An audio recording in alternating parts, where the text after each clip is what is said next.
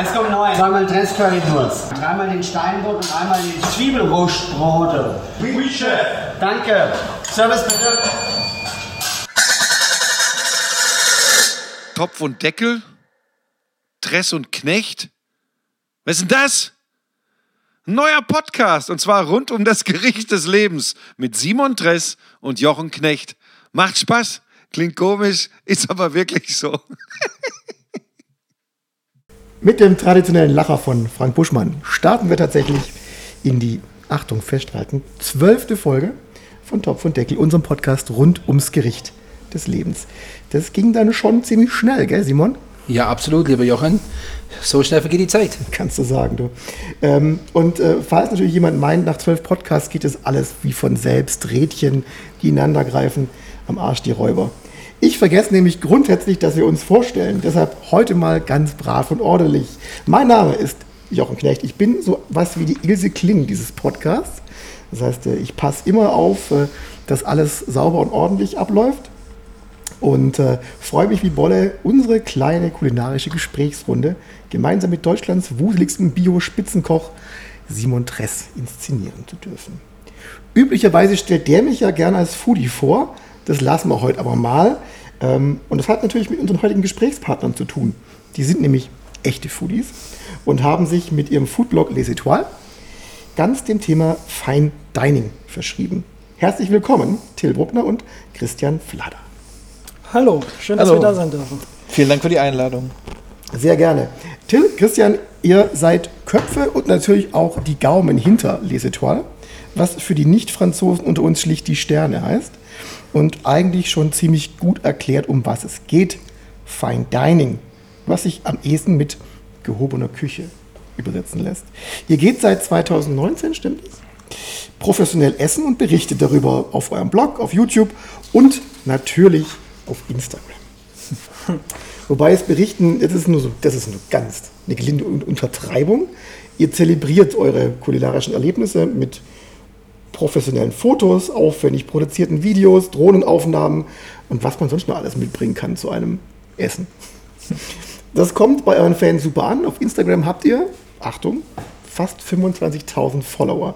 Ähm, klingt ein bisschen nach hauptberuflichen Kulinarikern, das stimmt aber natürlich überhaupt nicht. Les Etoiles ist äh, nach wie vor euer Hobby. Absolut. So ist es, ja. Hauptberuflich seid ihr äh, bei einem mittelständischen Chemikalienhändler. Kann man das sagen? Heißt das Chemikalienhändler? Kann man schon so sagen. Ja, also ähm, in Stuttgart, äh, nicht in der Kantine, wie man jetzt denken könnte, sondern als Business Manager, Sales Manager, Ja, irgendwas im Vertrieb. genau. Jawohl. Und Chemiker. So ist es.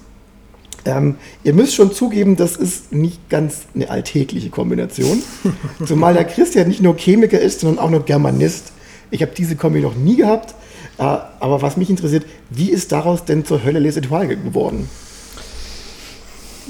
Ja, das hat ja natürlich in erster Linie nicht, äh, also diese Kombination hat eigentlich nicht wirklich anfänglich was mit Les Etoiles zu tun. Ähm, diese Kombi ist für mich privat erstmal äh, ein gymnasialer Lehramtsstudiengang gewesen. Ähm, dann bin ich quasi, oder ich habe dann auf des Studiums einfach gemerkt, okay, vielleicht ist das Lehramt dann doch nicht das, wo ich hingehen will. Und ähm, dann bin ich quasi bei unserer jetzigen Firma gelandet. Und ähm, der Till und ich, wir sind Kollegen und der Till hatte davor schon einen funktionierenden Pod, ähm, einen funktionierenden Blog und ähm, ich hatte auch immer mal Interesse daran, sowas mal auszuprobieren. Also gerade ähm, die gehobene Sterneküche. Er hatte das schon gemacht, er hat mich dann einfach mal mitgenommen und äh, da war letztendlich auch bei mir relativ schnell das Feuer für Fine Dining da. Ja, und ähm, ich weiß nicht, Till, vielleicht willst du auch noch ein bisschen was ergänzen? Ja, ich habe ähm, 2018 einen Foodblog gestartet, der hieß Food Rocks. Und der hat dann relativ schnell ähm, die Aufmerksamkeit des großen Restaurant-Hotel-Guides bekommen. Und ähm, wie ich da reingekommen bin, ist eigentlich auch äh, ganz einfach erklärt. 2018 war ich geschäftlich sehr häufig im Ausland unterwegs. Und da gab es häufig Probleme mit Flügen und ich bin stundenlang auf Flughäfen rumgesessen. Und ähm, teilweise wirklich, ich glaube, ich habe mal die längste Reise 35 Stunden gedauert, weil es immer Probleme gab, Absagen und so weiter. Und ich wollte diese Zeit eigentlich produktiv füllen. Und äh, ich bin dann auch, weil ich gerne Foodblogs gelesen habe, von anderen Fine Dining Bloggern, da gibt es ja wirklich eine ganze Menge tolle Blogger, habe ich dann begonnen, vielleicht kann ich das ja auch. Ich habe einfach mal probiert, äh, da was zu formulieren und habe mir dann so eine Homepage gebastelt und das hat dann relativ schnell doch auch äh, ein paar Leser gefunden. Und ja, so bin ich da irgendwie reingekommen, aber ich fand immer, dass dieser Blog nicht wirklich einen Mehrwert bringt zur ganzen Bloglandschaft. Und wir haben uns in der Kantine häufig über unterhalten und er ist ein So ist es ja. und er ist, äh, und er ist passionierter Filmer und Fotograf. Und ich hatte damals äh, einen Blogger kennengelernt, der hieß Anders Husa. Und der hat die ganzen skandinavischen und Top 50 Restaurants verfilmt. Und wir haben uns überlegt, das könnten wir doch eigentlich mal für den deutschen Raum machen und auch äh, das Ganze noch eben toppen mit Berichten und vielleicht auch besseren Bildern und ja, also Instagram einfach das Ganze sehr ästhetisch darstellen. Das habt ihr hinbekommen. Und ich weiß zufällig aus allererster Hand, dass der gute Simon durchaus Respekt vor dem hatte, was ihr als Gericht des Lebens anschleppen würdet. ihr seid echte Fine Dining Profis, habt in Sachen Sternemenüs euch quasi einmal durch ganze Galaxien geschlemmt. Da kann man sich natürlich problemlos was Hochkomplexes auf einem Sud aus was Exotischem, an einer Creme aus was Aromatisiertem wünschen. Es kam aber anders. Also ganz anders. Ja, genau. Till und Christian haben sich einfach mal diesen schwäbischen Zwiebelrostbraten gewünscht und ähm, ähm, das äh, widerspiegelt auch wieder, wo die Jungs mir gesagt haben, sie wollen schwäbisch Zwiebelrostbraten mit Spätzle, äh, widerspiegelt auch die beiden Jungs, weil sie einfach äh, sehr bodenständige Jungs sind, muss man sagen, die einfach äh, auch, auch das Herz am richtigen Fleck haben und das ist eigentlich so richtig passend zu denen, weil es einfach, einfach auch so denen passt. Gell? Ich würde sagen, ähm, wir legen jetzt los mit Essen, nicht dass er kalt wird. Ähm, ich habe den einfach mit zwei verschiedenen Zwiebelarten gemacht. Einmal geschmolzene Zwiebeln, einmal Röstzwiebeln, ein paar Spätzle dazu gemacht. Ich habe es nicht von Hand geschafft, muss man dazu sagen. Gut, also Aber haut rein. Haut mal rein, Jungs. Sch- Schmatzen, Guten Appetit, ist, ja. Schmatzen Ja. ist erwünscht und gehört zum Podcast. Auch wenn wir mit der Gabel schmeißen. Perfekt.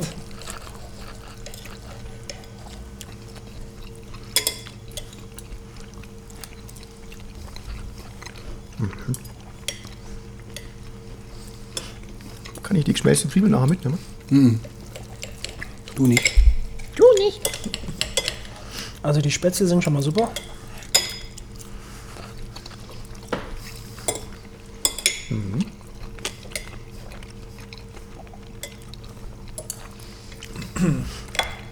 Du hast Kümmel in den Zwiebeln drin.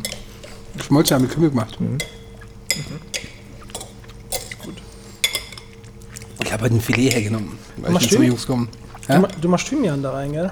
Ich habe ein bisschen Thymian und, ähm, und Kümmel ein bisschen in die Schmelze gemacht. Schmelzezwiebel. Und die Röste ganz mal gelassen. Garpunkt müsste eigentlich perfekt sein, oder? Perfekt. Guckt mir gerade an. Aber ich habe halt ein Filet hergenommen, weil wir machen ja Ganzjahresverwertung hier an der Rose, wie ihr wisst alle. Und äh, deshalb habe ich entschieden, ja, wenn ich so Geld habe, dann pack ich mal das Filet aus. Gell? da hol ich mal das Gute Wir raus. uns geehrt. Ja.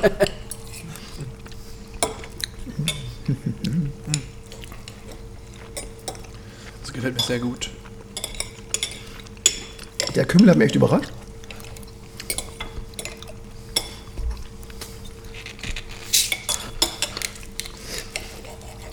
Also, obwohl ich ja gebürtiger Schwabe bin, Mit oder ohne? musste gerne ich in das, in das Thema Zwiebelrostbraten erst reinwachsen. Als Kind und auch noch als Jugendlicher habe ich damit echt wenig ähm, anfangen können. Weil in meiner Erinnerung war das meistens riesige Brocken Fleisch, die auf viel zu viel Soße lagen und unter einem Berg aus Zwiebeln. Das war mir einfach immer viel zu viel. Ähm, ich habe es einfach gerne ein bisschen purer und ein bisschen äh, aufgeräumter. Aber wenn ich mir das jetzt hier äh, vom Simon durch den, durch den Gaumen gehen lasse, ist das schon, ähm, macht das schon großen Spaß. Ja. Ähm, seid ihr schon so weit, dass ihr äh, eine Bewertung abgeben könnt? Oder brauchen wir erst einen Bildungsauftrag zum Thema Rostbraten? Naja, warum wir den Rostbraten als Gericht unseres Lebens ausgewählt haben, hat mehrere Gründe. Erstmal ist es ein super ein Lieblingsgericht von uns. Und zweitens eigentlich so in unserer Region ja der Gradmesser eines jeden Restaurants, das regionale Küche anbietet. Also am Rostbraten kann man viel ablesen über ein Restaurant, wie sorgfältig gearbeitet wird, wie ja einfach welche Zutaten verwendet werden und äh, nee, ähm, und deswegen haben wir gedacht, wäre das hier ganz gut, ja. Ihr könnt ja mal eine Bewertung ausknobeln. Ich mache einen kurzen Bildungsauftrag zum Thema Zwiebelrostbraten. Im Original ist der Rostbraten eine Spezialität aus dem österreichischen Raum, ähm, für die es flache Roastbeef verwendet wird oder wurde. Als Rostbraten, siebte bis 13. Rippe habe ich mir rausgeschrieben, bezeichnet man den fettdurchwachsenen marmorierten Teil des Rückens in Halsnähe. Er liegt vor dem Beiried und wird zur Hälfte vom Ried Rieddeckel überdeckt. Weiß jeder, was es ist, ne? Nein. Ich auch nicht. Das Fleisch wird plattiert, gebraten, mit Jus untergossen und gar geschmort. In der schwäbischen Küche wird in der Regel, wir reden vom Zwiebelbraten, mit Röstzwiebeln garniert und mit äh, Bratkartoffeln, Spätzle oder Sauerkraut serviert. Das ist nämlich nach Region grundverschieden. Gibt es in allen Darreichungsformen. Äh, den Rostbraten selber gibt es in Deutschland auch noch äh, als Düsseldorfer Senfrostbraten oder in Thüringen als Rostbrätel. Die Österreicher machen es wieder extrem vielfältig. Da gibt es das Ding mit tausend Namen. Esterhasi-Rostbraten, Girardi-Rostbraten, Hunyadi-Rostbraten, italienischer Rostbraten, Jäger-Rostbraten, Maschinenrostbraten, Rostbraten à la Tegethoff, Rostbraten, Offiziersart, Sardellenrostbraten, ich möchte mir gar nicht vorstellen, äh, Tiroler Rostbraten, ungarische Rostbraten, um den Vogel abzuschießen, Vanille-Rostbraten. Oh, so, sehr gut. und äh, weil, weil wir das alle gruselig finden, kommen wir jetzt zu dem Zwiebelrostbraten, den wir, glaube ich, gar nicht gruselig fanden. Eure Bewertung bitte. Die Skala reicht von 1 bis 10. 1 wäre ein leerer Teller, 10 wäre gar nicht mal so schlecht. Nein, 10 wäre ziemlich perfekt. Und die Skala kennt ihr, weil die verwendet ihr auch bei Essential. Bis 10 plus geht ihr da, gell? Ja. Genau. Jungs, ihr dürft, ihr dürft ehrlich sein, gell? Genau. Ich mag euch trotzdem noch immer noch, gell? Ich sage es jedem Podcast, haut einfach raus. Ich, was ihr ich denkt. würde dir eine solide 8 geben. Danke. Ja, wirklich. Ich würde dir eine 9 geben sogar. Ui. Ich bin bei der 8,5 und die 0,5, den Abzug gibt es nur für den ähm, in den Zwiebeln, das, das Zeug, das ich nicht mag. Den Kümmel. Den Kümmel. Ja, aber absolut gut. Ich fand das Fleisch auch stark, aber klar, Filet, das ist natürlich.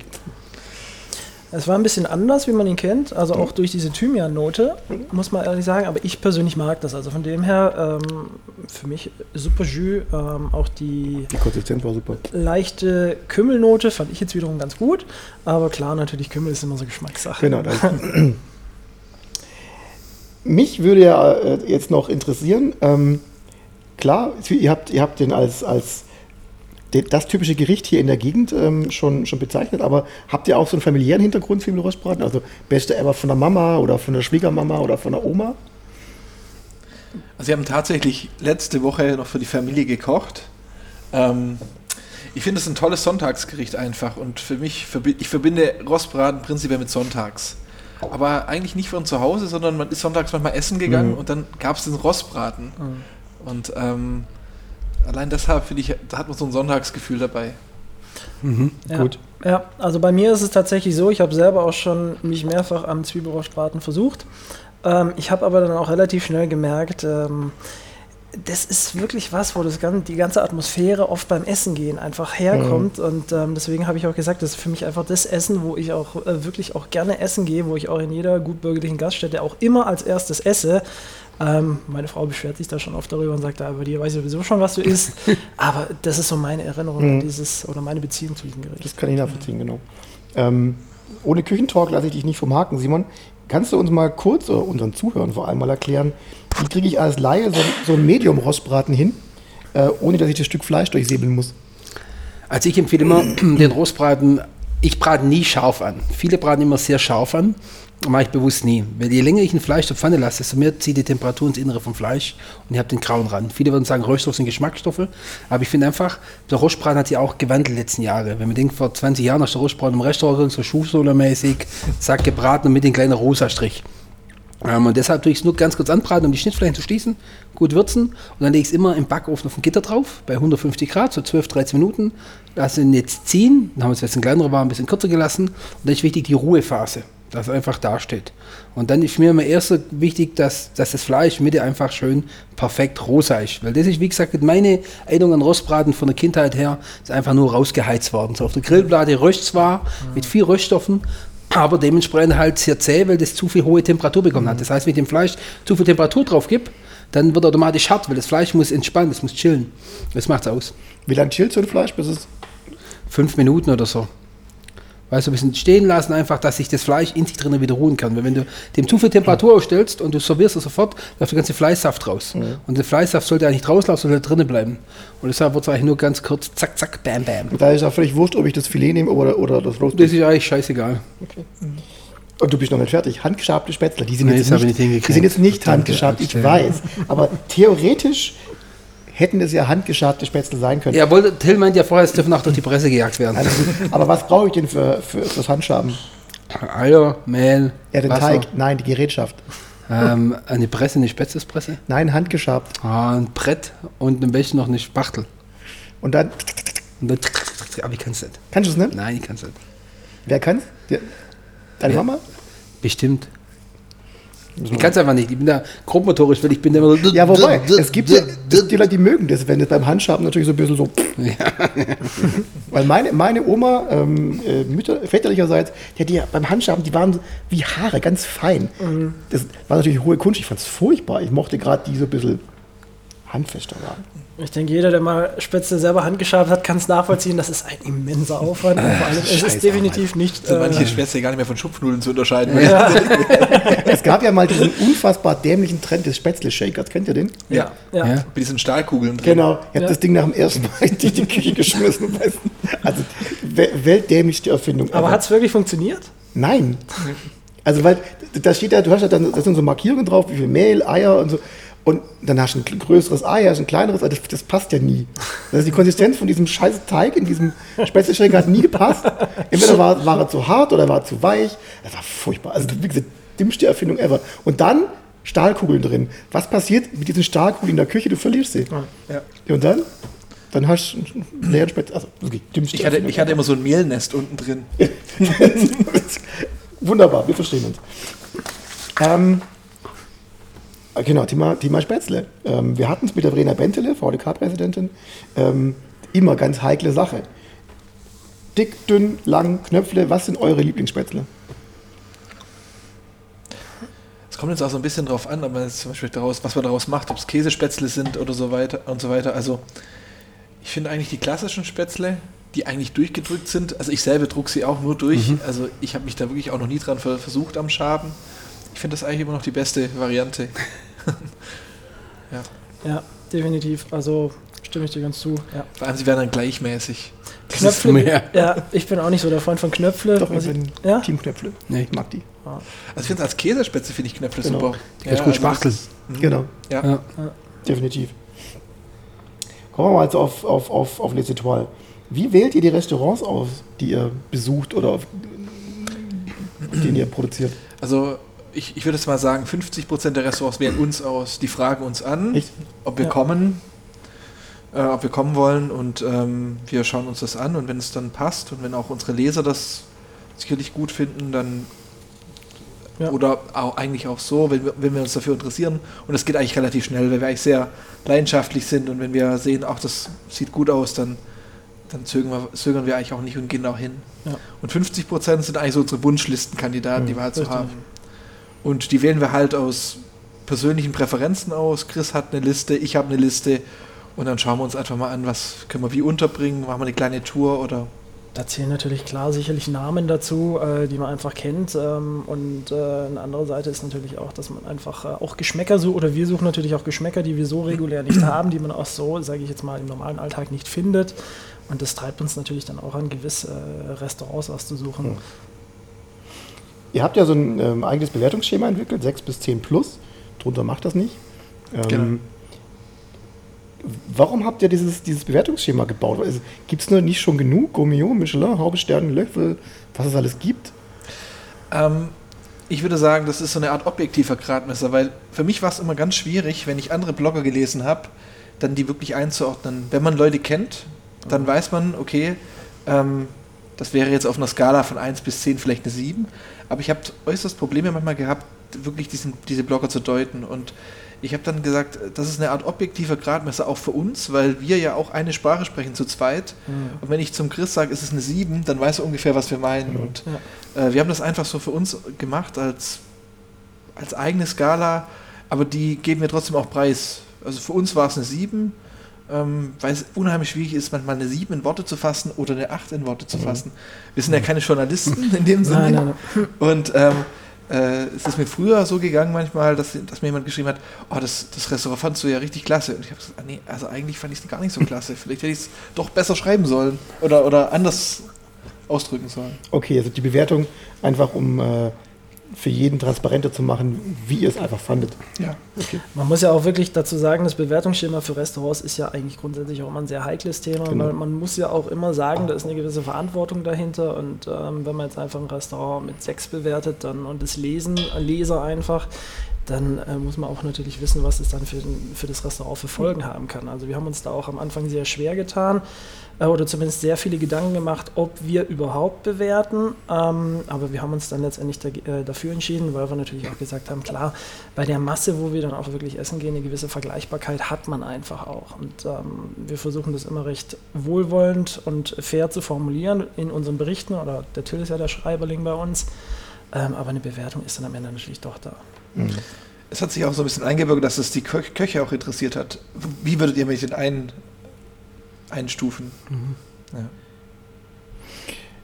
Wie oft geht ihr eigentlich essen? Und wie verträgt sich das mit Job und Familie? Ich meine, ihr geht ja nicht einfach so essen, sondern das ist ja immer gleich Foto, Videoproduktion, halber Tag fort. Ja, mittlerweile haben wir uns da sehr, sehr, äh, sind wir sehr effektiv unterwegs. Also wir schaffen ein Video eigentlich in der normalen Zeit, wie wir auch einen Be äh, Besuch machen. Ja. Vielleicht sind wir eine halbe Stunde früher da, aber das hat sich im Vergleich zu den ersten Videos mittlerweile unheimlich eingespielt, muss ich sagen. Also am Anfang war, war es eine Katastrophe, mittlerweile machen wir das sehr routiniert durch. Ähm, wir haben auch äh, mittlerweile ähm, gesagt, ähm, dass wir nicht mehr jedes Restaurant filmen, weil wir einfach, ähm, das ist einfach auch so viel Nachbearbeitung, was wir Ja. dann eben machen. Und der Chris macht bei uns ja die Filme und die Nachbearbeitung dauert einfach äh, viel Zeit. Und um uns auch aus Stress aus, von der Familie wegzunehmen, weil wenn ich jetzt sagen würde, wir machen jetzt von jedem Restaurant einen Film, das wäre ungefähr, wir sagen, zwei bis drei Wochen Arbeit. Ja. Und das würden wir gar nicht aufholen können. Ja. Deswegen machen wir es so. Und zu der anderen Frage, also wir gehen vielleicht zwei bis dreimal im Monat essen. Ja.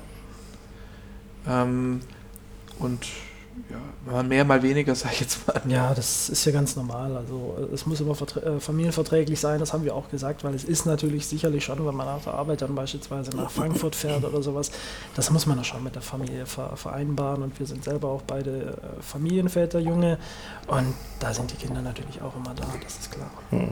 Kocht ihr eigentlich auch gerne selber oder seid ihr nur extrem gute Esser? Beides. Beides, ja. Also ich versuche schon, beides. ich versuche immer schon sehr ambitioniert zu Hause zu kochen. Natürlich, wenn man kleine Kinder hat, dann muss man das wieder relativ stark runterschrauben. Das Ganze. Oder gerade nicht? Ja, aber es gibt dann bestimmte Sachen, dass man eben auch bestimmte Sachen einfach nicht macht, ja. Also wie Alkohol zu kochen oder sonstige Dinge kindergerecht einfach zu kochen. Scharf zu Weniger Salz ja, ähm, ja. ins Gericht Keine und so weiter. Schärfe. Keine Schärfe. Ja, das Thema Schärfe ist bei den Kindern ein Riesenthema. Also guck mal nach Italien oder nach Spanien, die kochen natürlich scharf. Ja. Ja. Das, also ist, glaube ich, auch immer Kultur, ähm, eine Kulturfrage, aber wenn du dann, dann die Kinder dran ranführst, dann essen die auch scharf. Das stimmt, ja. Sicherlich, ja. Stimmt. Simon, gibt es bei euch zu Hause was Scharfes oder ist das raus? Äh, bei uns ist eigentlich scharf raus. Johannes mag ab und zu gern Sushi essen, jetzt seit neuestem, aber nur vegetarisches Sushi. aber der hat auch vorher Pastinakenpüree gegessen. Also ist alles gebet, aber scharf weniger eigentlich. Pastinaken-Terror-Ding. Ja, ich, letzter Podcast, dieses Pastinakenzeug ist ja mein Albtraum. Petersilienwurzel, Leute, Petersilienwurzel. Ähm, was mich jetzt rein fachlich interessiert, wenn ihr, wenn ihr in so einem Restaurant seid und ihr, und ihr bewertet es, was beeindruckt euch auf dem Teller? Also was, wie muss ein Teller gebaut sein, damit ihr sagt, boah, Bombe? Ich, Ja. Also ich glaube, das äh, spielt für mich immer weniger eine Rolle, weil ähm, am Anfang lässt man sich natürlich, wenn man das erste Mal in, äh, in ein Fine Dining Restaurant geht, dann schaut man schon sehr viel auf die Optik, weil sowas, Ja. das ist die, der erste Entscheidungspunkt, den man als erstes wahrnimmt, oder Unterscheidungspunkt besser gesagt. Und mittlerweile geht es wirklich um den Geschmack und um, ob, ob ein Essen auch zu Ende gedacht ist. Häufig hat man manchmal, oder es kann schon mal vorkommen, dass man so lose Enden hat im, im Gericht. Die, und ich, ich glaube, das macht das auch aus. Also, dass wir immer mehr nach der Vollständigkeit suchen. Ja, man Oder? kann, man kann das auch nicht wirklich gut in Worte fassen im, in, im Sinne einer Allgemeinformel. Also man hat einfach ein Gericht vor sich und ähm, wir, hatten, wir hatten ein Gericht äh, mit, äh, mit Kalbsnierle. Ähm, wo ich beispielsweise gesagt habe, wow, das, das ist es für mich. Also ich fand das wahnsinnig gut und ähm, Till hatte beispielsweise gesagt, äh, also ihm war es dann zu viel. Und ähm, das kann auch vorkommen, Mhm. dass wir dann einfach sagen, also das ist immer unterschiedlich. Jeder sucht ähm, in einem Gericht auch teilweise was anderes und ähm, das macht es auch spannend. Aber in, in, Re- in der Regel muss man sagen, wir ergänzen uns da sehr gut. Ja, also in der Regel haben wir auch äh, keine Abweichungen äh, in der Meinung. Es gibt natürlich, es gibt schon Präferenzen, die man hat. Ähm, und natürlich kann man auch einen mit einer bestimmten Zutat mehr abholen, manchmal wie mit einer anderen. Das ist ganz klar. Ähm, ist ja auch nicht umsonst, dass die Karten von vielen Restaurants sehr ähnlich gestrickt sind. Ähm, aber ähm, trotzdem, also Qualität ist ein sehr wichtiges, äh, sehr wichtiger Punkt. Dass einfach auch die Qualität der Zutaten gut ist. Und das kann man einfach immer mehr besser bewerten, je öfter man essen geht. Das erste Mal findet man wahrscheinlich die Langustine äh, äh, wesentlich besser, wie dann, wenn man dann später mal nochmal eine andere bekommt. Oder einfach dann gibt es die bretonischen, die, die lebend kommen und alles mögliche, die es nicht einen süßlichen Geschmack haben. Das ist, ja, das sind einfach Welten zwischen den Zutaten an sich und die ergründet man dann irgendwann später. Was mich von euch dreien interessiert, also Simon hat ja das 1950 bewusst als Fine Dining konzipiert. Ihr bewertet Fine Dining, aber wo hört gutes Essen auf und wo fängt Fine Dining an? Also was- woher weiß ich, jetzt bin ich in einem Fine Dining Restaurant, außer dass das halt draußen draufsteht? Also, kann man das irgendwie, kann man definieren, ab wann ist es Fine Dining, ab wann ist es einfach nur ein gutes Essen oder ein gutes Restaurant?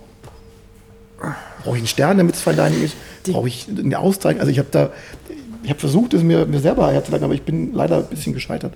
Ich die Frage halt doof, keine Ahnung. Ich, ich finde diesen Begriff Fine Dining auch ein bisschen fehlgeleitet. Also ich finde es halt, ähm, also Fine Dining ist schon, also ich würde sagen, eine sehr anspruchsvolle und sehr ambitionierte Küchenarbeit Ja. auf der einen Seite. Aber es gibt natürlich dann auf der anderen Seite auch Köche, die unheimlich gut kochen und einfach ähm, das, das an, also ich kenne genauso gut, sag ich mal, gut bürgerliche Restaurants, wenn die das wollten, dann könnten die sofort dieses Konzept in ein Fine Dining Restaurant umwandeln, weil es vom Können her einfach so gut ist. Ähm, ich denke, es ist eher so eine Attitüde, die man hat im Restaurant. Ähm, und äh, um auf die Frage zurückzukommen, ich finde es sehr schwierig, da diesen Strich zu ziehen. Also Also fein- wahrscheinlich gibt es ihn auch gar nicht so. Ja, nicht in also, der Art, wie man sich das wahrscheinlich vorstellt. Also natürlich ist die Sternebewertung da sicherlich ähm, ein großer Hinweis auf Fine Dining oder nicht Fine Dining, aber jetzt grundsätzlich zu sagen, dieses Essen ist nicht Fine Dining oder dieses Essen ist Fine Dining, ist natürlich schwierig. und dann gibt es im Umkehrschluss gibt es unheimlich tolle Locations, die sehr fein sind, wo das Essen aber nicht gut ist. Ja. Zwar schön aussieht, aber nicht gut ist. Ist das dann Fine Dining? Nee, ja, wahrscheinlich schon, Genau. aber halt schlechtes Fine Dining. Die, genau, die haben die Attitüde, in Fine Dining zu machen, aber Leider nur Junkfood, okay. Ja. Aber Simon, du hast ja das Fine Dining bewusst gewählt. Was ist ist das denn für dich? Ja, weiß ich, Fine Dining ist für mich im Endeffekt ein, ein Begriff, wo sich, äh, wie die beiden schon sagen, sich einfach ein, etwas abheben. Sagen, es geht ja auch wirklich um das Gesamtkonzept. Geht für mich Fine Dining. Das, das beginnt ja auch bei der Ankunft, wie fühlt sich der Gast wohl und, und, und wie ist, äh, wie, wie ich sag, wie ist die Besonderheit. Also das ist so ein bisschen meine, ja, meine Wahrnehmung oder meine, meine Definition von, von Fine Dining. Das ist ein Gesamtkunstwerk eigentlich, wo der Gast dann wirklich sagt, okay, ich bin jetzt, ich komme an und ich, ähm, ich, ja, ich werde vielleicht anders betreut. Oder ja. mehr wahrgenommen, sag ich mal. Also man, man merkt auch in der Regel schon auch natürlich einen Unterschied, ähm, wenn man jetzt einfach eine gut bürgerliche Küche hat und man geht in ein Fine Dining Restaurant, dann merkt man einfach schon einen Unterschied. Also das ähm, ist nicht abwertend oder sonst irgendwie gegenüber irgendeiner Küche. Nee, da aber darum. das, das merkt man dann natürlich schon. Also, aber wie gesagt, grundsätzlich da eine Begrifflichkeit zu trennen oder zumindest fest äh, zu fassen in der Definition ist da einfach, ähm, würde ich jetzt auch pauschal nicht sagen können. es wird auch, es wird auch finde ich, in Stadt, auf Stadt und Land äh, anders interpretiert. Also wenn man sagt, wenn ein Sternerestaurant geht, das in, eher in der Provinz liegt, dann ist das ganz anders häufig ähm, auch, äh, die, die Leute sind hemdsärmlicher natürlich, einfach wie die Provinz ist. Und ich finde das äh, auch deshalb schwierig. Es kann trotzdem Fine Dining sein, es kann trotzdem unfassbar gut sein. Ja. Und in der Stadt äh, sind dann die Konzepte meistens ausgefeilter und viel profilierter. ist größer. Genau. Und äh, das ist schon, da gibt es schon Unterschiede. Ja, sehr schwierig. Ihr seid ja nicht das erste Mal hier im 1950. Wie seid ihr auf den Simon aufmerksam geworden? Wie hat das... Oh Die Gott, Geschichte erzählst du. Jetzt lachen, jetzt Die Geschichte, die Geschichte ist, äh, ähm, Sollen wir sie ganz ehrlich erzählen? Ja. Erzählen Sie ganz ehrlich. Wir sind Aber ehrlich. Wir sind, wir sind ehrlich. es Wir ist- sind einfach ehrlich. Es war wirklich so, ähm, ich, hatte, ich hatte das Restaurant 1950 schon mal gesehen bei Instagram und ich fand dieses Bio-Fine Dining-Konzept, das hat mich gleich angesprochen, weil es mich mal interessiert hat. Und dann war ich auf der Homepage und habe mir die Karte angeguckt, die ja schon sehr, ja, die, die, die so Was formuliert gibt's, ist, was, was gibt's da? ja, Ja. unheimlich unheimlich kryptisch auf der einen Seite, aber auf der anderen Seite doch äh, erweckt sie doch äh, Spannung. Und wir mussten äh, krankheitsbedingt ein Restaurant absagen, leider. Ähm, und ähm, wir haben dann gesagt, ähm, wir, wir gucken, müssen jetzt noch kurz nach einem Ersatz schauen, dass wir den Content bereitstellen. Ist ja so auch gewesen durch die Lockdown-Phase und sowas. Ist immer schwierig, ähm, den Content auf, aufrechtzuerhalten. Und ich habe dann gedacht, komm, lass uns doch mal, ist nicht so weit, lass uns doch mal zu Simon für Dress fahren. Und wir sind da hierher gekommen und es war so herzlich und es war eine tolle Atmosphäre und ähm, ja, das ist auch absolut Fine Dining. Ja, definitiv. Ähm, und wenn ihr jetzt das, das seht, was der Simon hier ähm, im 1950 auf die Teller bringt, und ihr müsstet das mit drei Adjektiven beschreiben, was, was fällt euch ein? Ursprünglich Genau. geschmackvoll. Und profiliert. Profiliert klingt gut. Ja, gut. Was meinst du mit, was meinst du mit profiliert? Also äh, ich finde, durch die Gerichte von Simon führt, führt immer so ein roter Faden. Und der führt, mich immer so ein bisschen aufs Land zurück. Ich selber bin auf dem Land groß geworden und ich kenne die Milch zum Beispiel. Wenn man Milch frisch geholt hat, da hat man diesen Stallstinker drin, sage ich jetzt einfach mal. Und das ist ja hier eigentlich genau dasselbe. Der, der Simon, der teilt die Milch in verschiedene in die verschiedenen äh, Derivate auf, sage ich jetzt mal. Und äh, man schmeckt überall raus, dass die Molke noch diesen ländlichen Geschmack hat, dass die Butter diesen ländlichen Geschmack hat. Ja. Und der zieht sich einfach durch. Und diese Ursprünglichkeit, Also eine unglaublich ehrliche Küche. Wir könnten auch sagen ehrlich. Also von dem her. genau, gibt so ein Profil auch äh, her. Und das, äh, das hat uns super zugesagt. Einfach weil dieser, dieses Geschmacksbild wird halt von, den, von wenig Köchen verfolgt. Ja. Häufig ist es sogar wahrscheinlich eher so als Fehlnote äh, Mhm. in der Milch zu, äh, zu sehen oder wird es betrachtet. Und deswegen, wir waren gleich eigentlich addicted sozusagen. Ja. Ihr macht das jetzt schon seit 2019, Aha. mehr oder weniger professionell, ich nenne es mal professionell. Aber hat sich in der Zeit, in der ihr das macht, in der Kulinarik was verändert? Habt ihr, habt ihr gemerkt, boah, die machen jetzt alle irgendwie äh, links drehen, rechts drehen, grün, gelb, mit Staub, ohne Staub? Ja gut, man hat immer verschiedene Einflüsse, die dann auch natürlich verfolgt werden. Also der Einsatz von Yuzu oder ähm, Geschmäcker. Stopp, was ist Yuzu? Das ist äh, eine asiatische Zitrusfrucht. Japanische. Ja, ich sag's asiatisch, also japanisch, wenn man es Okay. genau nimmt. Ähm, es ist sehr komplex, diese Frucht, und ähm, das ist beispielsweise, wird, wird sehr gerne verwendet oder wird äh, teilweise, auch, also nicht überall kann man nicht sagen, aber wird wirklich sehr, sehr gerne äh, verwendet. Und das ist halt bei, also ein Beispiel, wo einfach dann in die Sternekoche auch einfließt. Ja, oder einfach typische Zutatenkombinationen, die man, äh, die immer mal wieder trendy sind. Also ich glaube, vor ein, zwei Jahren war Hamachi mit Ja. ähm, Gurke, Dill, Fuckisch Hamachi. Gelbflossen, Makrele äh, oder Gelbschwanzmakrele, Ah, Fisch. Yellowtail. Fisch, richtig. äh, wird meistens nur gebeizt und äh, sozusagen mit äh, Gurkentexturen. Und ich glaube, da hat, da haben, hat ein großer Drei-Sterne-Koch da auch die Vorarbeit geleistet, aber es war plötzlich in ganz vielen, Ja, auf ganz vielen Karten, also jedes Menü war irgendwie was mit Hamachi, Gurke, Dill, ja, was schön vielleicht Säure etwas dazu. Yuzu noch dazu. Ja. Und, ja, und man, man sieht häufig, glaube ich, dass sich so Muster ergeben in Karten und dass bestimmte Kombinationen halt gerade in sind. Eine Zeit lang war Purple Curry, als wir begonnen haben, gab es eigentlich alles mit Purple Curry, so ähm, diese Ja. Ingo Holland-Kreation mit Hibiskusblüte im Curry drin. Ja. Simon, empfindest du das eigentlich als Glück oder als Herausforderung, dass du diesen Trends nicht folgen kannst? Boah, ich finde, jedes, jedes Konzept hat seine absolute Berechtigung. Das ist mir auch Ja. wichtig. Und ähm, was sind Trends? Ich glaube, dadurch, dass wir eine ganz andere Grund-DNA verfolgen, schon seit 71 Jahren, wissen, wissen wir eigentlich gar nicht so wirklich, was Trends sind. Das ist vielleicht nicht das Thema.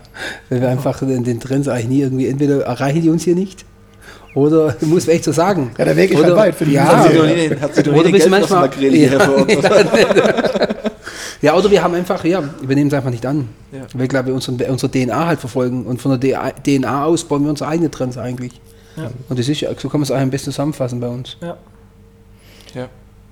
Ja, das muss ich auch sagen, das zeichnet ja auch das 1950 einfach aus, dass man da wirklich mal so, so die Klischees ein bisschen ablegt, äh, die es dann einfach gibt. Man liest die Zutatenliste und denkt sich, ah, das habe ich ja so noch nie probiert. Oder vor allem auch diese, dieses Konzept, 25 Kilometer im Umkreis, seine, also bis auf das Salz, alle Zutaten herzubekommen. Das ist auf der einen Seite ja unheimlich kreativitätsfördernd, weil man ja seine Werkzeuge bestimmt auf einer gewissen Art und sich dann äh, auf der anderen Seite natürlich auch gewisse Art eine Limitation, aber die kann ja wieder zu was Neuem werden. Und das finde ich auch. Äh, In der Tat, das ist, sagen wir mal, man tut sich sagen wir mal, selber steinig mit 25, aber irgendwann entwickelt man einen Trend draus. Also man entwickelt auch eine Gier draus. Ich glaube, das ist ja mit allem, man muss sich auf den Weg machen. Und äh, das ist, wie gesagt, auch jede Art von Küchen. Du musst dich einmal auf den Weg machen, dann musst du halt dranbleiben. Wie früher in der Schule einfach, man muss diese scheiß Hausaufgaben machen, sonst gibt es Ärger. und, äh, und, und deshalb glaube ich, ist es schon so eine Sache, wie du sagst. Also sich, sich auf den Weg machen mal, ja. Habt ihr einen Lieblingsgang, Lieblingsgang hier im letzten Menü mal? Also, was mir am besten gefallen hat bisher war der Gang mit den äh, Karottentexturen. Das war genau das war der Hauptgang, äh, wo wir das letzte Mal essen waren. Mit diesen, und dieser, dieser Vega vegetarischen Jus. Mhm. Malke-Basis. Die alle weg. Molke-Basis. Also da muss ich sagen, das äh, fand ich extrem gut. Also wie man so eine Geschmackstiefe erzeugt mit, mit, den, mit Molke und, und ich glaube von Karotten Ja. und äh, Hammer. Und dann eben reduzierter äh, Traubensaft. Dafür Ja. die Süße. Unheimlich gut. Der war Wahnsinn. Es war Also, wirklich Wahnsinn, äh, wie das. Und auch, ich fand auch dieses Säurespiel gut äh, mit, den, mit den Karotten. Und da war, glaube ich, so ein, so ein Buchweizenblini noch dabei. Linsenbe- Linsenblini. In Linsenblini war es, genau. Und dann noch den Kräuterschaum oben. Also war wirklich äh, genial. Da hat man auch das Fleisch gar nicht vermisst. Und das finde ich das, das Tolle, auch das Konzept, dass Fleisch auch als Beilage gesehen werden kann und nicht als Protagonist in einem Gang.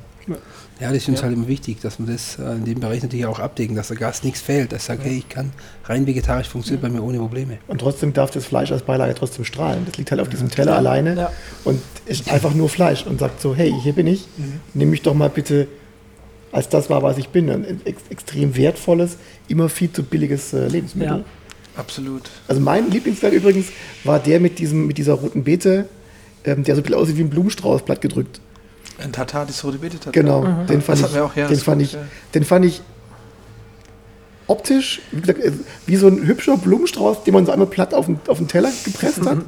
Und dann in Kombination mit, dem, mit der roten Beete fand ich unfassbar. Der hat mich, der hat mich wirklich ähm, fast schon gerührt, weil ich den so, ich fand den Teller schön, ich fand den im Mund schön. Ich fand, den- das war, das Molke-Ding war mir teilweise zu komplex. Das war dann so, wow, Jesus Maria.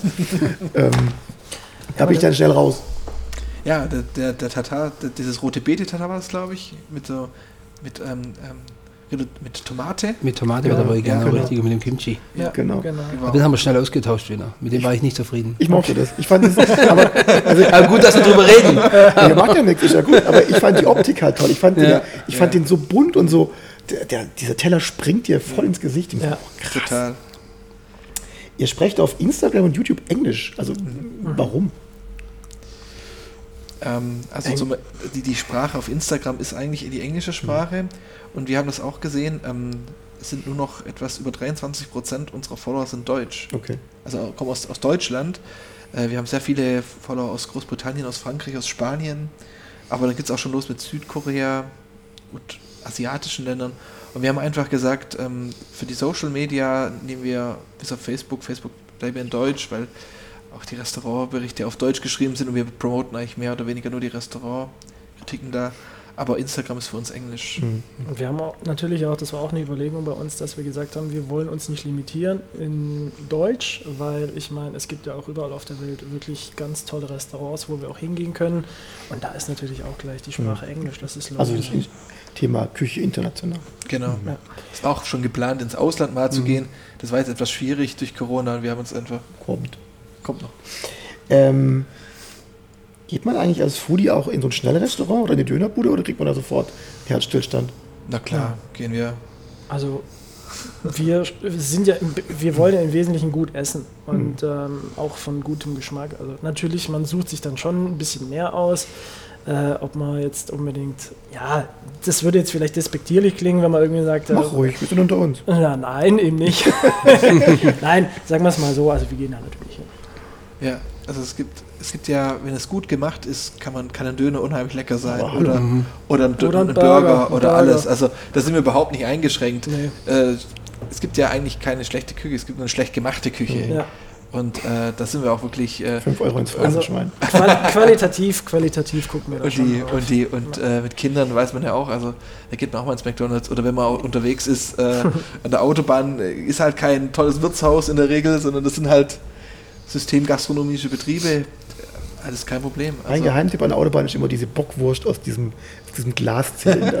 Neben der Kasse, gell? genau, aus dem Karussell. Die geht irgendwie immer, weil die schmeckt immer gleich. da weißt du, was man hat. Genau. Ich habe eine neue Lieblingsfrage zum Schluss, ähm, oder fast zum Schluss. Ähm, wenn ihr als Gemüse wiedergeboren werden dürftet, als was kommt ihr, als was kommt ihr auf die Welt? Es muss Gemüse sein. Obst wäre Feige. Wie kamst du auf diese Frage? Ähm, die, auf, der, beim Dominik haben wir das Also, auch. ich, also ich würde, ich würde vielleicht als Artischocke. Ich finde das äh, eine ganz, Und immer auch die, ich will aber die, die Begründung hören. also äh, ich weiß es nicht. Also ich finde die Artischocke ist ein ganz interessantes Konstrukt einfach. Man muss sie ablecken. Sie ist, äh, sie ist äh, hart und ledrig außen, ja, und innen äh, sehr weich und gut und lecker. Aber haarig Hat, innen. haarig. auch haarig. Und äh, etwas bitter, aber auch, äh, wenn sie gut, wenn sie gut zubereitet ist, einfach nur total lecker. Also das ist für mich immer so, so eines der interessantesten Gemüse tatsächlich. Das stimmt. Also Ja. teile ich, teile ich. Wäre ich dabei. Ich mach's ganz einfach, als Kartoffel. wir sind hier in Deutschland, also. Okay, warum? Warum? Ja, deutsche Kartoffel. Auch vielfältig. Ja. Witzig Kartoffel, hey. Also die Heidrun beim letzten Podcast, ähm, die hat äh, gesagt, wenn Kürbis haben, weil Kürbis ist eigentlich ganz chillig, weil er liegt immer in der Sonne rum, der, ähm, den lässt man in Ruhe, der darf lange leben. Aber geil, Artischocke. Den mag ja irgendwie jeder, ist auch vielfältig. Ja, ist Suppe, vielfältig. im Backofen. Ich mag die Frage total, weil, weil Ja, man kann. Artischocke wunderbar- finde ich auch geil. Das Haarige finde ich so witzig. Das ist ja, also ich, ich liebe Artischocken, aber dieses haarige Ding in der Mitte, das macht mich immer verrückt, weil ich weiß nicht, was ich mit diesen Haaren tun soll. Ja, weg. Weil wenn du die in meinem Mund hast, das, das ist schlimmer als, als eine Gräte vom Fisch. Ganz, ganz fieses Zeug. Also ihr könnt es jetzt nennen, wie ihr wollt. Ich fand das jetzt ein ziemlich feines Essen. Ähm, mit einem bisschen wunderbaren Retro-Touch. Ihr habt ja gesagt, es erinnert einen so ein bisschen ans Essen gehen früher. Ähm, und weil der eine oder andere, die eine oder die andere sicher Lust hat, Simons schwäbischen Zwiebelrostbraten mit doch nicht handgeschabten Spätzle nachzukochen, ähm, wie immer an dieser Stelle den Hinweis, das Rezept dazu findet ihr auf www.gerichtdeslebens.de. Und was uns an der Stelle auch immer interessiert, wie geht es eigentlich bei unseren Gästen so weiter? Wie geht es weiter mit ihr Ritual? Vielleicht ein Buch oder ein Podcast wäre doch toll. Äh, Merchandising, Merch sagt man ja unter uns Bloggern, YouTubern, Instagrammern. Ja, wir Also haben ich ja. würde keinen Merch von mir tragen, glaube ich. Nein, ich glaube von mir auch nicht. Also ich von dir auch nicht. So ein Artischocken-Hoodie. Ja, ey, Das, äh, wär's okay, doch. das Ja. ist eine neue Idee. Das Ja. müssen wir mal verfolgen. Ja, wir sprechen nachher. ähm, nein, also wir haben äh, verschiedene Projekte. Eines davon ist, dass wir, wir machen ja bisher immer Guest Review oder Guest Experiences, wenn wir in Restaurants gehen. Also das ist dieses Filmische, wo wir dann auf YouTube unsere Filme veröffentlichen. Und wir wollen jetzt einen gewissen Teil auch aufs äh, ich darf nicht zu viel äh, spoilern, aber wir sagen mal so, wir werden ein bisschen auch äh, noch mehr ins Inhaltliche gehen, damit Okay. unsere Follower ein bisschen was noch zu äh, sehen haben. Also wir haben gesagt, wir machen etwas, wir werden etwas den Inhalt verintensivieren, den wir haben. Also wir werden ein anderes Filmformat nächstes Jahr präsentieren. Wir machen jetzt auf Instagram immer so ein Geheimnis draus, da können wir jetzt hier nicht alles ausplaudern. Das wäre ja. Sehr schön. Genau, Also, und die, ähm, die Jungs können gut um, umsprechen, gell? Ist geil. Gell? Ja. Wenn die, so, die kriegen immer gut die Kurve. Also wir haben sich jetzt beide mit dem Zeigefinger vom Mund zuge, zugerufen, sie- be- halt die Klappe. ähm, wir haben es verstanden, aber wir haben auch verstanden, dass ihr äh, an den Inhalten auf Lesetual schraubt und dass eure äh, Fans, Follower und Leser ähm, neue Formate bekommen. Wir sind noch nicht am Ende. genau. Und vielleicht gibt es ja dann doch so einen Artischocken-Hoodie. Ähm, dann sind wir nämlich schon an der Stelle, an dem ich sagen kann, wir spielen zum Schluss unser traditionelles Küchen-ABC. Kärtchen habe ich gerade noch geholt. 26 Kärtchen mit Wortpaaren aus dem, grob aus der Welt der Küche. Die Wortpaare sind ähm, alphabetisch, A wie anrichten, also anrichten oder Absturz, B wie Bratwurst oder Baklava. Ihr entscheidet euch und wir reden so ein bisschen drüber. Ihr zieht zehn Kärtchen, jeder fünf, gebt die dem Simon. Das ist natürlich nicht materiell gemischt, sondern nur nicht von oben.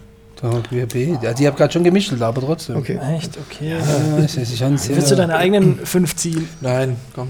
Wie beim Uno früher. Vier ziehen. Gibt's die auch hier? Die kommt ganz nicht einmal, mehr einmal zurück, Runde zurück. so durchtauschen.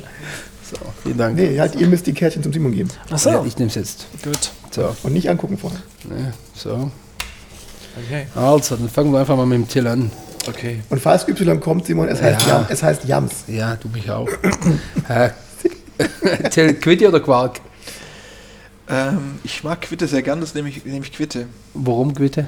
Schöne Säure, ähm, ja, der, das Quitten, das Quittengelee der Oma, das ich immer noch präsent habe. Also Quitte. Quitte. Mhm. Quitte. Du? Christian, Ich auch? Gin oder Guacamole? Gin. Gin. Ich mag Gin. Guacamole mag ich gar nicht. Echt? Kein Ja. Avocado-Freak? Nein, äh, doch, Avocado schon, aber ich mag Guacamole einfach nicht. Okay, ich Gin. ich habe da nie den Zugang zu gefunden. Okay. Und warum Gin? Was im Gin? Ähm, gibt ja verschiedene Gin-Sorten. Also Genau. Ich bin jetzt kein so ein trendiger Gin-Trinker, was das angeht. Ähm, Marken würde ich jetzt auch nicht nennen, aber ich äh, sag mal, ich finde das Getränk sehr chillig. Das ist eigentlich so. Das, das ist so für mich so ein bisschen Feierabend einfach. So ein bist, Feierabend. bist du eher der herzhafte Gin, also so mit Gurke, oder bist du eher Richtung äh, Zitrus? Ich bin komplett auf, offen, was das angeht. Okay. Also keine besondere Vorliebe, was das angeht. Brustwasser. So. Stimmt, ja. Ja, kommt wieder raus, die Fans. So, Till, deine Karte. Zitronat oder Ziegenkäse? Ziegenkäse. Ziegenkäse? Ich mag kein Zitronat. Weil du vom Land kommst, magst du auch richtig der Ich, hab, äh, ich esse keinen äh, Stollen oder ich esse, äh, es gibt auch, gab früher auch ähm, Hefezopf, der Zitronat drin Ja. hatte. Ja. Ich habe das, äh, ich, ich habe mich immer gefragt, was das da drin soll. Der Till, und ich, wir sind eins. Zitronat ist Es wirklich, sitzt auf der kleinen wer, Seite wer hier. das erfunden hat, das ist wirklich, das ist abartig widerlich. Ja, Und absolut. Konsistenz, Geschmack, Geruch, alles. ja. Ich, ich weiß nicht, warum man das, wer, wer kommt auf die Idee, dieses Zeug zu bauen? Es gibt Leute, die mögen das. Nein, das ist keine Lust. Wir sind es auf jeden Fall nicht. Keine Leute. Keine Leute.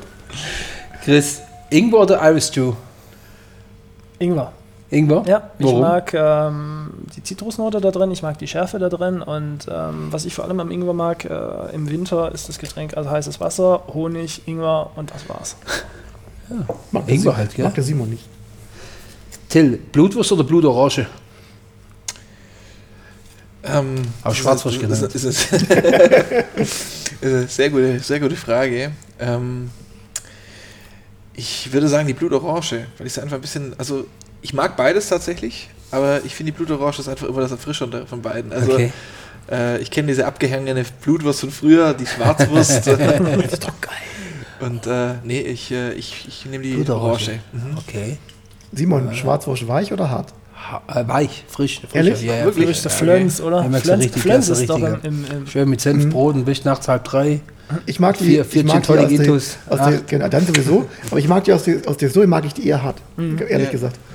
Ich, ich kenne diese Schwarzwürste bei meinem Opa, der die gebracht hat und einfach mal zwei Wochen liegen Genau. gelassen hat. Und dann sind die perfekt. Ja, genau. Ja, okay. Ja, muss man mögen. Das, deshalb ja. Da bin ich wieder bei dir. Chris, Ragout oder Radler? Oh, schwierige Frage. Ragout würde ich sagen. Ragout kann ja unglaublich vielfältig sein. Also von, äh, ich sage jetzt mal so ein Pilzragout, ein Pfifferling-Ragout bis hin zu irgendeinem Fleischragout. Also das, äh, da bin ich eher dafür. Einfach variantenreicher, gehaltvoller teilweise auch. Charakterstark auch. So ein gutes Ragout. Ja. Ja, Also ich habe ich hab Ragout beim Simon wieder entdeckt, in der, im 19, in, in, in der Hose damals. Gab es irgendeinen Rindergang mit, mit Ragout drunter, das hat mich echt umgehauen. Weil Ich habe es 100 Jahre nicht mehr gegessen. Ragout, ja, Ragout ist, was, ist auch was Ehrliches. ja. ja. Total.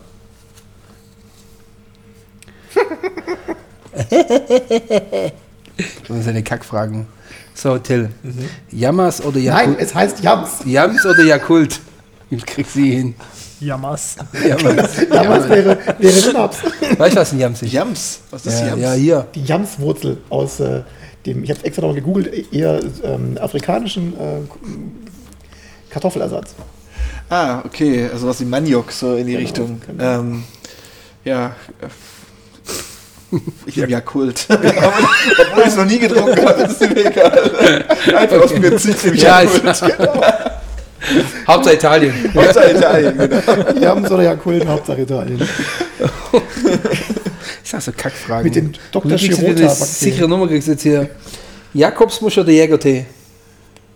Die Jakobsmuschel. Ja, gut, das ist ja auch, weißt du, diese Typen kannst keine Jäger Jakobsmuschel-Frage stellen. Ehrlich? Aber es, Ja, aber ich kenne ist ganz ja- viele, die mögen Jakobsmuscheln. Und zwar auch aus der Konsistenz, weil die ja eher so ein bisschen. Du musst ja natürlich sehr gut zubereiten können, du musst eine sehr gute Qualität dazu haben und ähm, dann ist das, ist das eigentlich wirklich was sehr, sehr Leckeres. Ja, also ich mag die auch, aber ich kenne viele, die sagen, ich mag die in der Konsistenz nicht. Ja, Ja, klar. kann ich auch verstehen. Du hast noch eine Karte. Ich habe noch ein paar, jetzt kommt Till dran. Oh, Leber oder Lauch? ähm, Leber ist ja auch wieder sehr vielfältig verwendbar. Mhm. Lauch aber auch. Und ich war mal, ähm, das ist wirklich eine gute Frage. Ich gehe jetzt mal wirklich auf den Lauch. Okay. Ich finde, Leber ist zwar ähm, auch ein super Produkt, was auch gerade als Gänseleber oder so ähm, oder Entenleber auch super gut gemacht werden kann, auch sehr klassisch sein kann, aber ähm, auch sehr schnell einen Sättigungseffekt hat. Mhm. Und ich finde, Lauch kann man tolle Sachen machen. Nein. Lauch. Das Lauch ist ein Schimpfwort und das war's. Aber ich finde Ja, es schön. Nein, ich finde es toll, wie du das, wie du das argumentierst. Finde ich gut. Also ich verstehe es aber Ich Lauch. finde Lauch hätte aber, aber so Leber. Schöne Rinderleber. Hat er doch gesagt. Lammleber, Eigentlich ja. mag er es, aber Lauch mag er. Lauch mehr. Ich mag es ja, aber Okay. ich finde, du hast einen Sättigungseffekt bei Leber sehr schnell. So ein, so ein ähm, du hast relativ schnell bist du irgendwo. Ja, ich glaube aber, das ich- paniert wird meistens. Ja, also Okay. auch Leberwurst. Also ich bin jetzt nicht, ich, kann, ich könnte jetzt nicht zwei Leberwurstbrote essen. Das geht nicht. Also das ist dann irgendwann gut. Ja. Ich verstehe das, ich kenne Mhm. das. Aber Lauch? Aber, ja. Lauch ist was Schönes. Also ich hatte, ich habe mal, ähm, es hatte mal ein Koch eine Lauchsoße gemacht, die aus verkohltem Lauch gemacht war. Okay. Hammergut. Und das, und äh, ich finde auch, äh, die, ich kenne diesen aus der Kindheit auch diesen, dieses Lauchgemüse, Hm. Das man so gemacht hat. Schön ein bisschen eingekocht. Ja, mit Sahne, und Ja. richtig üppig auch. Da war ich die Sahne der Haupt. Okay. Aber ich fand es immer total lecker. Also, Okay, jetzt. mh. Das hat eine ganz neue Bedeutung bekommen. Mhm. Weißt du, mit dem dem Lauch? Ich tue mir echt manchmal schon mit dem Lauch was anzufangen. Da bin ich Gibst dir morgen dann direkt Lauchgemüse. dieses Lauchgemüse, da bin ich beim Wirsing. Also das ist, mein- das ist, ja, da bin ich Super. das komplett ist so die nochmal die bessere. fanatisch. Ja, Ja. ja, ja. So, Haben wir eine gute Adresse. Letzte Frage an dich, äh, Chris. Ayran oder Asbach? Nicht zum beiden? Ja, leider geht das. Bitte. ähm, So gute Asbach-Cola. ich habe Ayran mehrfach probiert, ich mag's nicht. Ehrlich? Ich mag's wirklich nicht. Also, ähm, So nach beim Döner dann? Genau. Nicht so. nee, ich, es, Döner es, es ist nicht mein Geschmack. Es ist einfach nicht mein Geschmack. Ich ähm, hat sicherlich seine Berechtigung, aber für mich ist es nichts und dementsprechend nenne ich mein Lieblingsgetränk Asbach. Das ist dein Lieblingsgetränk. Natürlich. Natürlich. Asbach Cola. Ähm, so. Ja, Uralt. Eine Asbach-Getränkebekleidung. ja geil. Wir müssen mal ausprobieren, ähm, Asbach-Ayran, ob das Das funktioniert. ist ja mal witzig. Das wäre eine Also Idee, richtig. Ja, das Ja, das ist eine gute Idee. Also erst ein Döner und dann ein Asbach-Ayran. oder? Asbach Ayran. Ich finde, Ayran ist immer zu salzig. Ja, aber wenn du, du kommst ja nach dem Döner, du hast ja diesen Döner, der immer zu scharf, Ja, aber zu salzig ist. Äh, Oder, oder me- meistens ist er ja. ja ich esse trinkt man den immer- danach? Genau, also ich trinke den immer Ich wusste das nach einem, ist vielleicht der Fehler. nach einem bombenscharfen Döner, weil ich sage immer, willst du mich schon? Dann sage ich, ja, mach nochmal drauf und nochmal. Und dann ist immer viel zu scharf und danach diesen kalten, der ja immer im Kühlschrank steht beim in der Dönerbude, so einen, so einen kalten Becher Ayran, Bombe. Also ich mag diesen Joghurtgeschmack und auch diesen, dieses Britzeln ein bisschen drin, aber das, das, das Salz ist mir Ja. zu viel. Und wenn ich das dazu trinke, ich denke immer, das ist ja so salzig. Aber das ist der gleiche Effekt, wenn du in irgendwelchen Currywurstbuden bist und du haust diesen, dieses Capsaicin-Zeug drauf und trinkst dann einen Kaba. Du brauchst es halt, um Ja. um es zu neutralisieren. Die Schärfe zu- und das, ist, Mhm. also, das ist bei mir, deshalb mag ich Ayran so gerne. also es hat eher bei dir eigentlich einen, einen Zweck, einen, also Genau, kein Kulinarik- Also, dass, dass es dir nicht so arg brennt. Dass ich den Döner überlebe. Das ist eigentlich eher ein medizinischer Zweck. So, genau, da Ja. haben wir es doch schon wieder. Ach, lieber Christian, lieber Till, herzlichen Dank, dass ihr uns ein bisschen in eure Fine Dining Welt mitgenommen habt. Ähm, das war nicht nur lecker, sondern lehrreich. Ich bin mir sicher, dass wir äh, bei euch vorbeigucken, wenn der Les Etoiles, äh, die neuen Formate und so, da freuen wir uns sehr drauf. Für euch da draußen auch herzlichen Dank fürs Zuhören. Wenn es euch gefallen hat, dann äh, abonniert uns bei der Podcast-Plattform eurer Wahl. Lasst uns eine positive Bewertung da, empfehlt uns weiter oder meldet euch direkt bei uns. Ihr erreicht uns unter Topf und Deckel at Gericht des Lebens.de. Dürft uns auch gerne schreiben, wenn wir als Gast einladen sollen, können, dürfen, wollen. Wir kümmern uns drum, gell, Simon? Absolut. Lieber Christian, lieber Till, es äh, war mir jetzt nicht nur hier ein Fest, sondern es ist immer ein Fest mit euch. Vielen Dank, dass ihr heute in unserem Podcast teilgenommen habt. Ich finde interessant zu sehen, sagen wir mal, so wie ihr, wie ihr denkt und, und wie eure Gedanken sich breiten. Ich glaube, da werden sich auch die Community draußen freuen, das mit euch mal am, am Hörer zu sehen und nicht nur hinter den Bildern. Vielen lieben Dank. Danke, dass Danke ihr bei uns euch. wart. Und ja, dann würde ich sagen, habt alle einen schönen Abend. Wir sind raus. Vielen Dank an euch. Dankeschön. Tschüss.